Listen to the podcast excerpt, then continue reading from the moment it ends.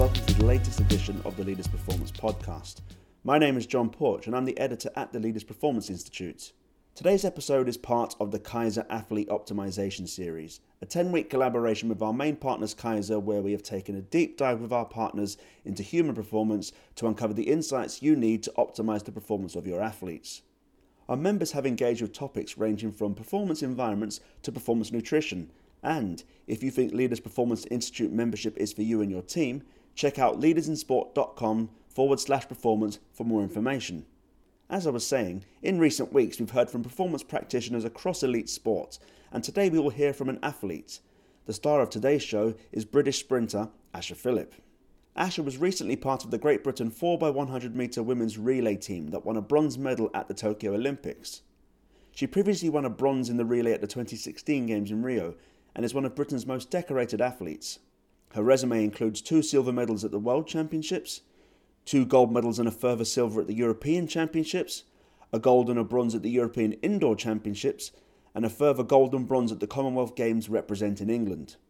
There's plenty of chat about Tokyo coming up and winning that second Olympic bronze, but Asha is already preparing for a jam-packed twenty twenty-two.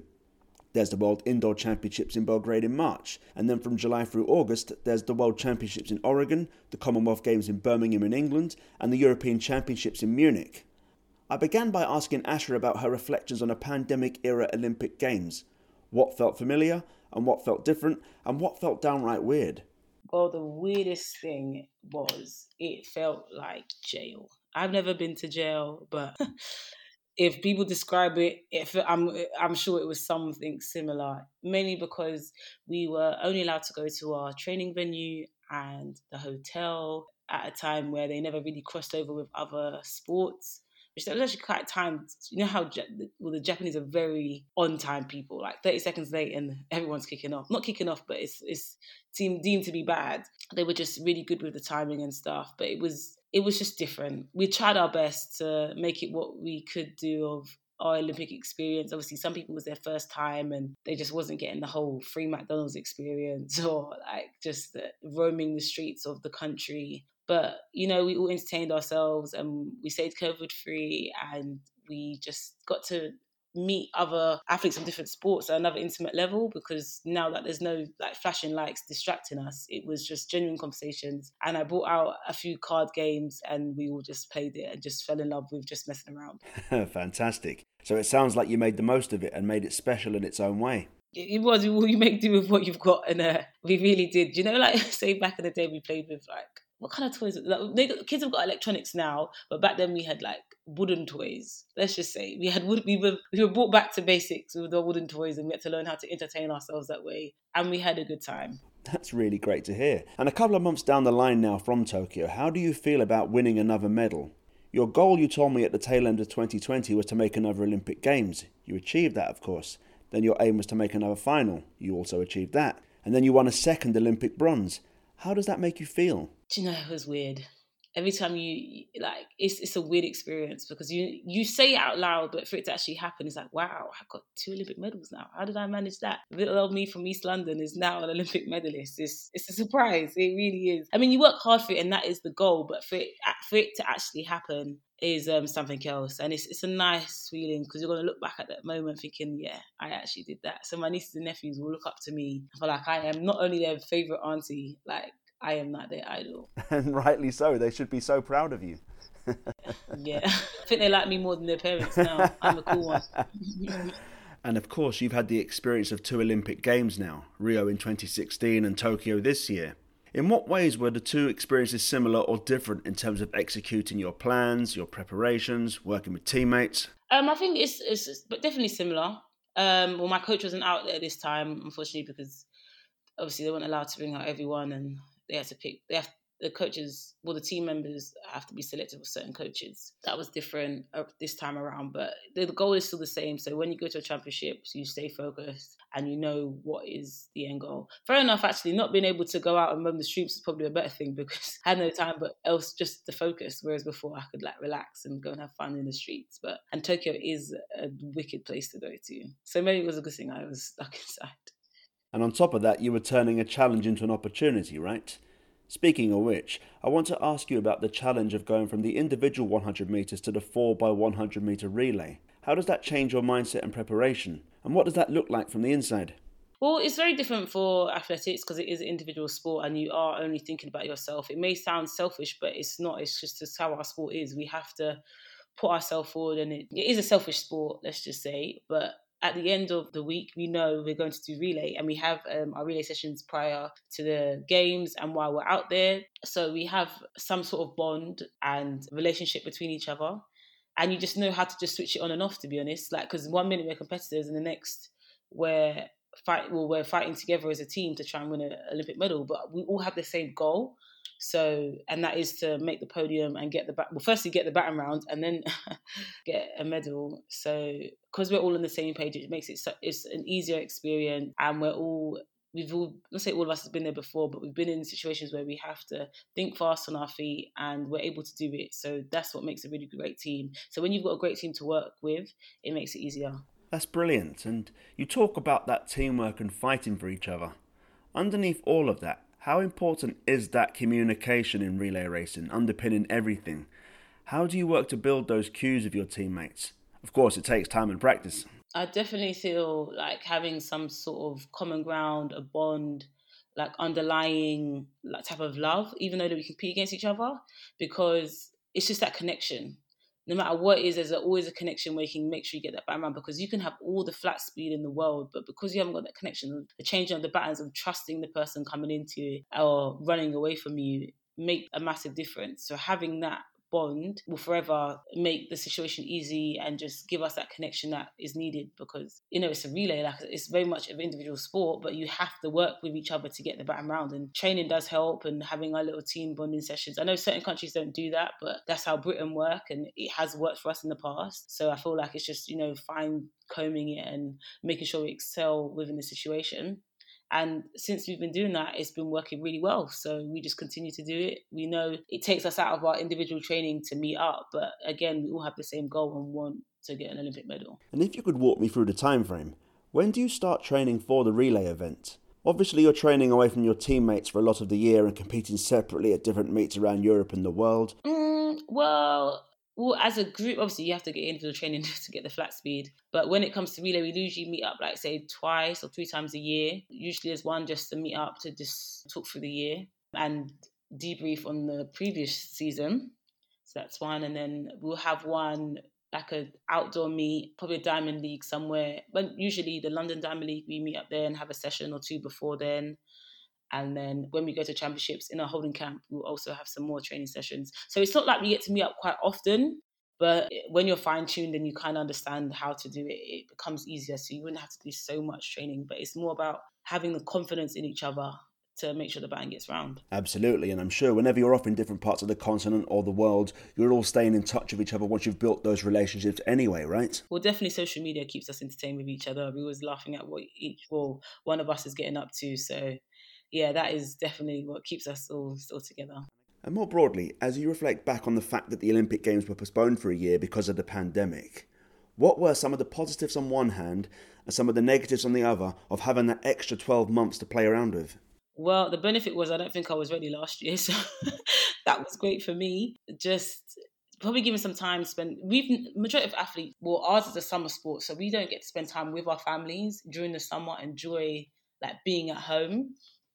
So that was one benefit for me, I would say. But it's a shame we couldn't travel. Imagine you finally get to be home for the summer, but can't go on holiday with your family at the same. Because my family were teachers, so when they have their off, like their holiday, I'm obviously competing, so that never works out well for me. So that was one good benefit. And the negative was to know that we had to go for a whole winter all over again. And that was the horrible training and stuff. And especially you've invested time and money into the sport. And it's not like it's gone to waste. It's just made it difficult, because some athletes may have wanted to retire after Olympics and have to go on for another year, or some people can't afford to go on for another year. This was meant to be their year for them to, to make it. So I'm guessing those athletes had different reasons, but mine was mainly just to go through another painful winter. I just thought I just couldn't, I just couldn't have, I just didn't have the energy. I couldn't do it again, but obviously perseverance um, kept me going. And of course the rewards were there at the end of the road. They were. I'd like to return to that theme of motivation a little bit later in the conversation, if I may, but before that, I wanted to touch upon your training and preparation. And a question that springs to mind for me as an outsider is, beyond speed, what are the qualities needed by an elite sprinter? Speed is an obvious one, but there must be other technical qualities you can point to as well. Definitely some strength and power. You, well, sprinting is like a powerful, powerful sport, so you've got to have like some good explosive muscles and stuff to kick you off, and just it's more um, mental. I always say sport is eighty percent mental and twenty percent physical, because it is tough. You're on a line with seven other women, and it's it's a fight, really. Luckily, you have your own lane, so it's not attacking each other, but it is a fight to the end, and you have to be mentally strong to do that, to go onto the line and compete against the fastest girls in the world. Like, you could be scared, you could be like so nervous. Like, even though we do this all the time, we still, our, I still get, my heart still races, but um, you have to learn how to control those nerves and fuel them into your run. So I feel like you have to be mentally strong to know that you have to firstly travel, leave your nest. Sometimes your coach might not be there. You're in a foreign country where they don't speak English sometimes. I, it's quite weird our sport is, because you have to actually get into a... we fly to a country, um, they may not speak English or not, but you get into a car with a random person who drives you somewhere. Bear in mind, this is how we think this is safe, but this is just how our sport is. They have a sign and they say, we're here for such and such meet, and we get into their car, they take us to a hotel. We may have to share a room with someone that doesn't speak English, go and compete, and then come back, do the same thing and go home. And it's really weird, but we have to be mentally strong to go through those moments of like being away and sleeping with someone that you may not know and don't, obviously, you might not even trust them, but you have to learn how to close your eyes at night and rest and recover for your race. And sometimes you might get in late and have to creep into your room and like hope you don't wake somebody up. So all these things do play an account into the whole sprinting. I know it's just like, obviously you have to be fast and all that stuff, but you have to be mentally strong to handle all the battles to get there. It's very interesting that you talk about being mentally strong in order to face those challenges. And I was keen to ask you about your gymnastics background as well. I mean, for listeners who don't know, you were also a junior world champion on the double mini trampoline. So were there any transferable skills from that discipline?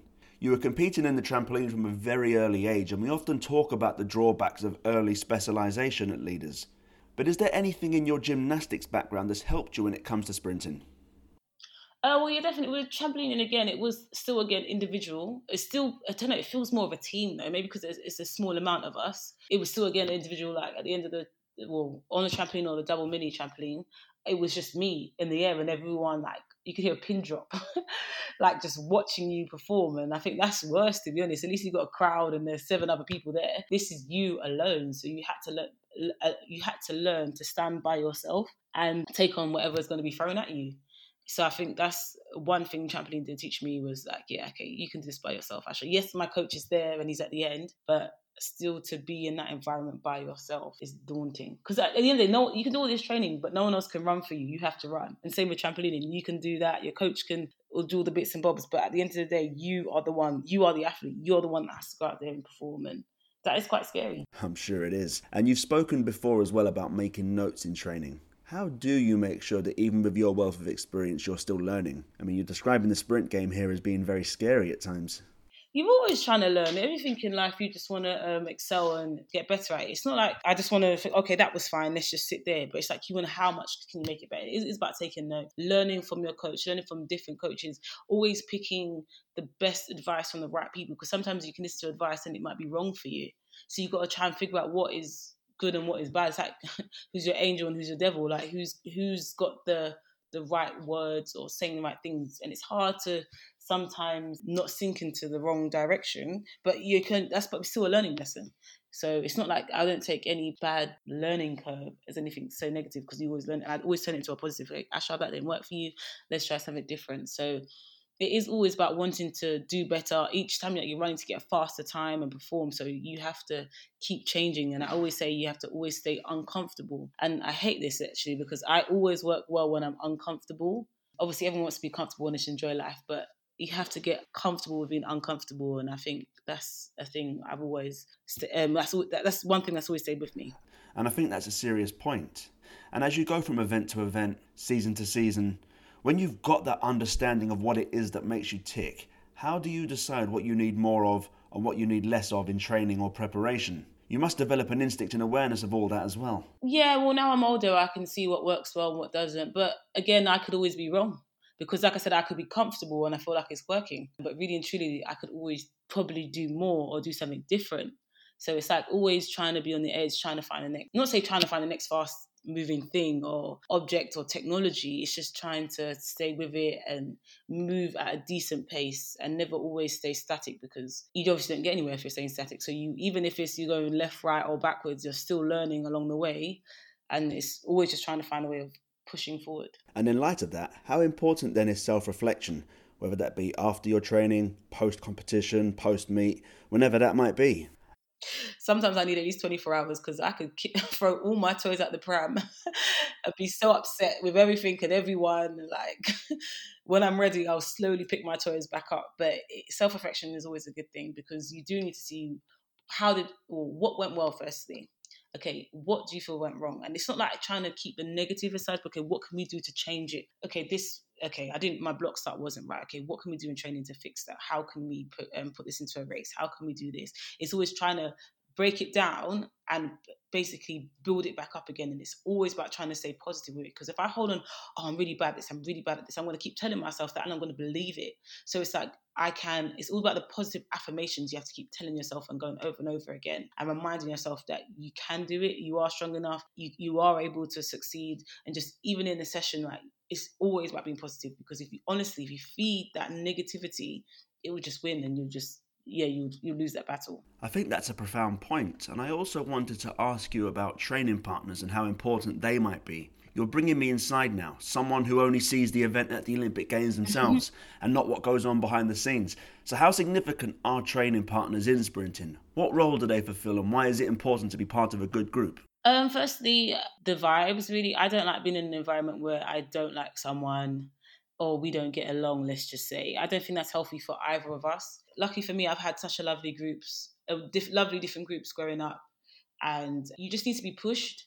Sometimes we shy away from what we're scared of. Like, so obviously I have to race against seven other girls. If I'm training with one, that makes it that one percent easier, that you can understand, okay, I do this in training, so it's easy for me to, well, it's not easy, it's, I feel comfortable racing against seven other. Like, you just need, you have to always be tested and pushed. Like I said, it's another thing where training partners will lift you. When you've got the nice ones, they'll support you throughout the whole way and they want you to do well, and that's a nice environment to have, because it is like a brutal sport. You are competing against each other, but you want to have that competitive edge. You don't want to get too relaxed and then next thing you know, you're like, oh, I'm really flaccid and you're not getting any further. So training partners, they do play a good part in your career.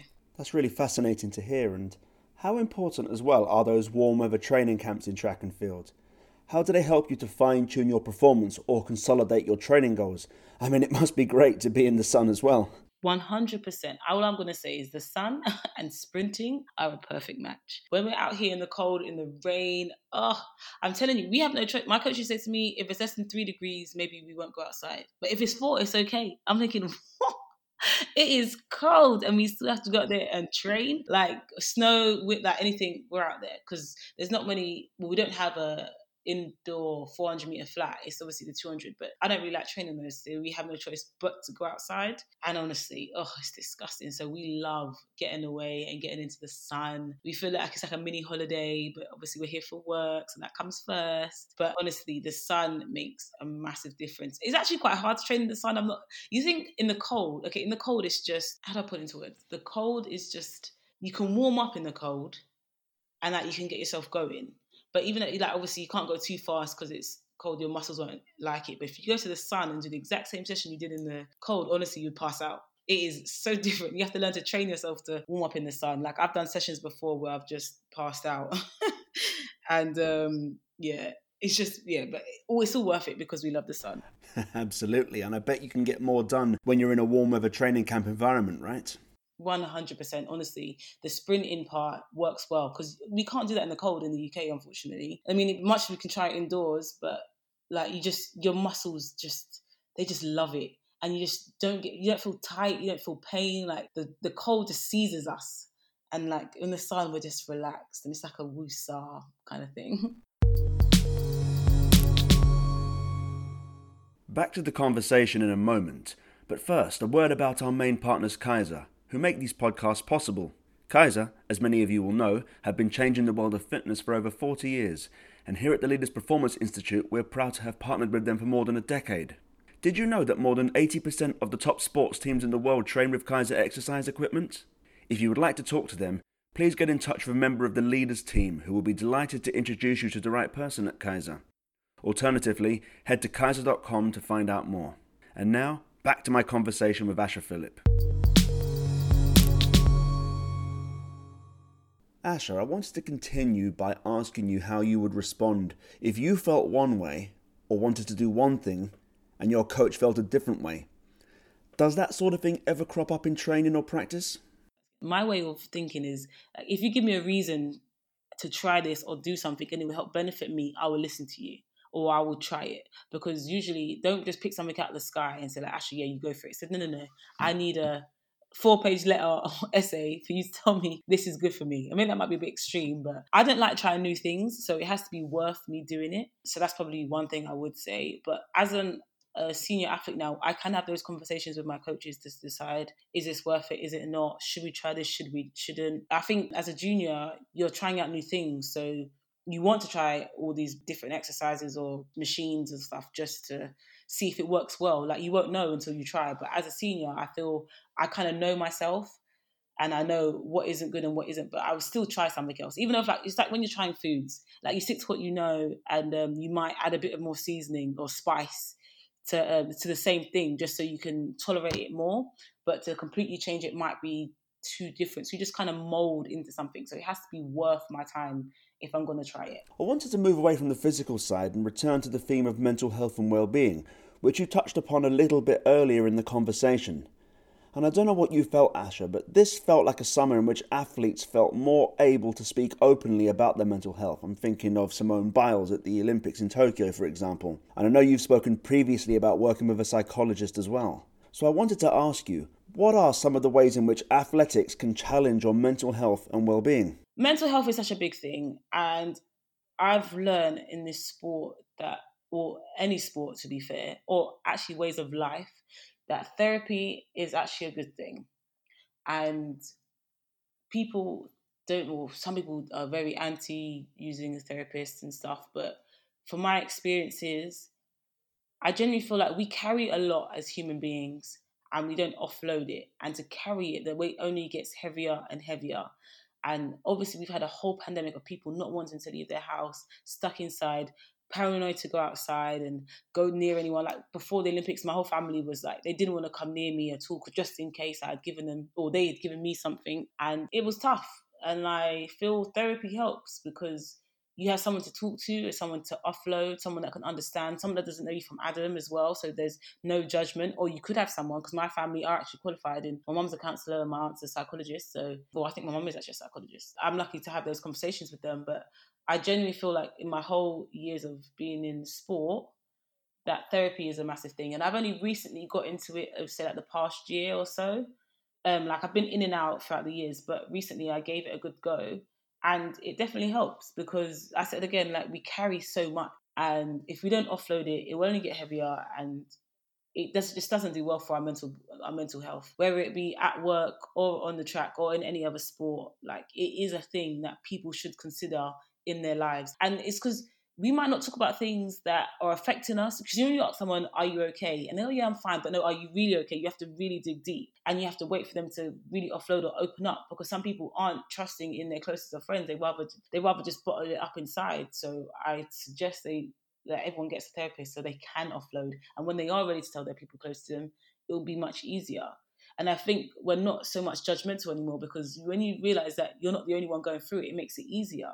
So it's just like trying to make people take the first step. So I know it must have been difficult for everyone this year with the pandemic, because it was tough. Like we were stuck inside. Like I was doing workouts at home, finding grass, and I wasn't sure if I was going to roll my ankle, getting kicked off of tracks um, over London.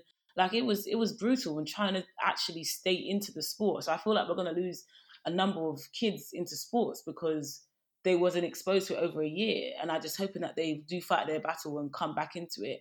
But yeah, so I, I really do consider people just really offloading and trying to stay strong, because their mental health is one of the most important things. looking back? Do you wish you had access to a psychologist when you were eighteen, twenty-one or twenty-five even? Definitely. When I was seventeen, when I did my injury, but then I said that my family were qualified. Well, they are qualified, but it's just different because they're my, my mums.